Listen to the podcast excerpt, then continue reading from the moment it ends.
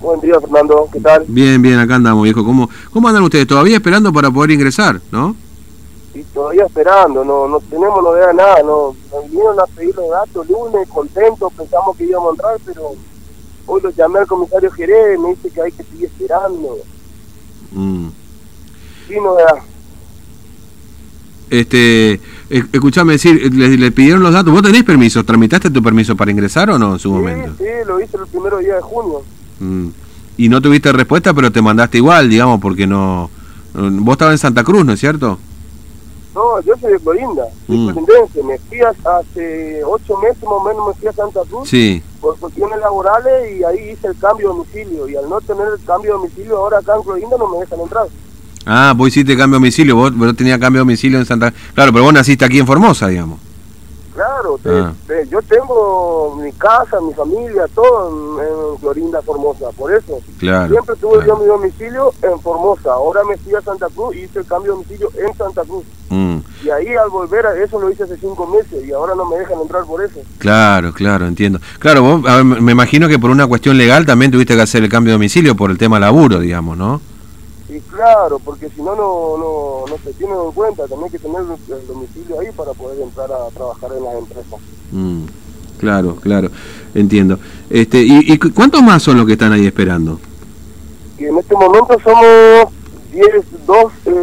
8 adultos y 2 menores, una de 14 y un varón de 1 año. Uy, todavía sigue ese chiquito de 1 año, ¿no? Sigue. Este chiquito de 1 año que está en una oficina ahí, ¿no es cierto? Que le dieron una oficina para que se quede. Está en la oficina de turismo. Sí. En la oficina de turismo. Todavía no lo dejaban entrar, qué bárbaro. No nada, sí. Claro, tiene, sí. Esa criatura con esa madre tiene más de 30 días. ¿Y vos hace cuánto que estás ahí? Y 31 días. ¿Sabes? 31 días ya, 31 días. Bueno, ahora salió un nuevo protocolo. No sé si le dijeron algo ahí los policías, le comentaron algo de que supuestamente va a haber un ingreso ahora también, pero ustedes no tienen fecha de nada, es decir, están ahí a la buena de Dios, digamos, a ver qué pasa, ¿no? Exactamente. Están esperando que nos enfermemos o que nos pase algo.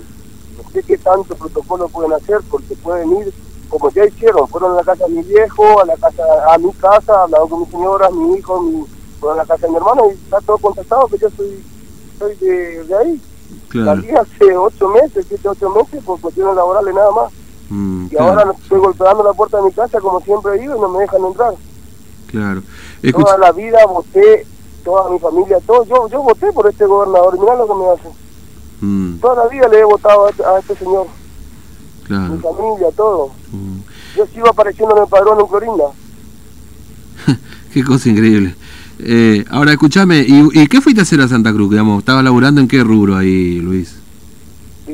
No, por mi cuenta, mientras tanto, pero estaba queriendo entrar en la petrolera, tener el gasoducto, tener la represa, que es una empresa muy grande. Claro. Fuiste a probar suerte, digamos, básicamente, como se dice. ¿Cómo? Fuiste a probar suerte, a ver si conseguías algo mejor que acá, digamos. Claro, claro. Igual, trabajando por mi cuenta me fue bien. Junté un poquito de plata, pero ya se me está viendo, ya como te digo, por la pandemia, ya hace 3 meses que no se trabaja ahí porque no entra material y ahora tenés casi 1 metro de nieve. Claro, claro, sí, ahí ya no se puede trabajar, se restringe todo. Tenés que volver a tu casa, ¿qué te vas a quedar a hacer ahí? Sí, claramente, ¿no?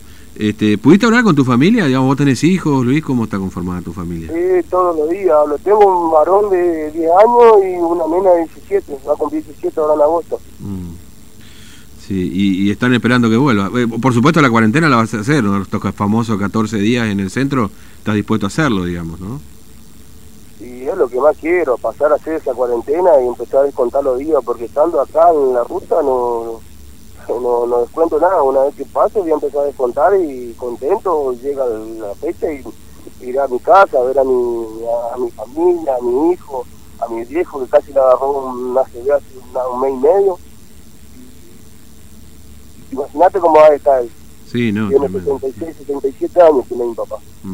Claro, qué bárbaro. Bueno, vamos a ver qué pasa por ahí, digamos, con este nuevo criterio y ojalá que no tengamos más casos, puedan ingresar, digamos, ¿no? Porque ya es inhumano, digamos, el tratamiento ahí, ¿no?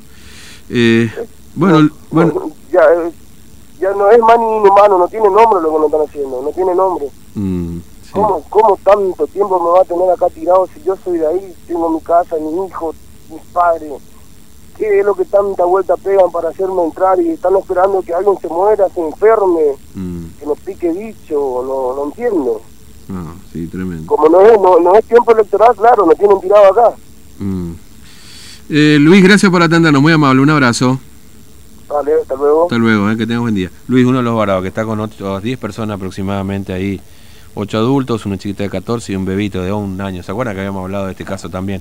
Bueno, aquí me dicen un oyente lo siguiente, mirá. Dice, buen día, mi marido presta servicio en la empresa Rubela Carranza,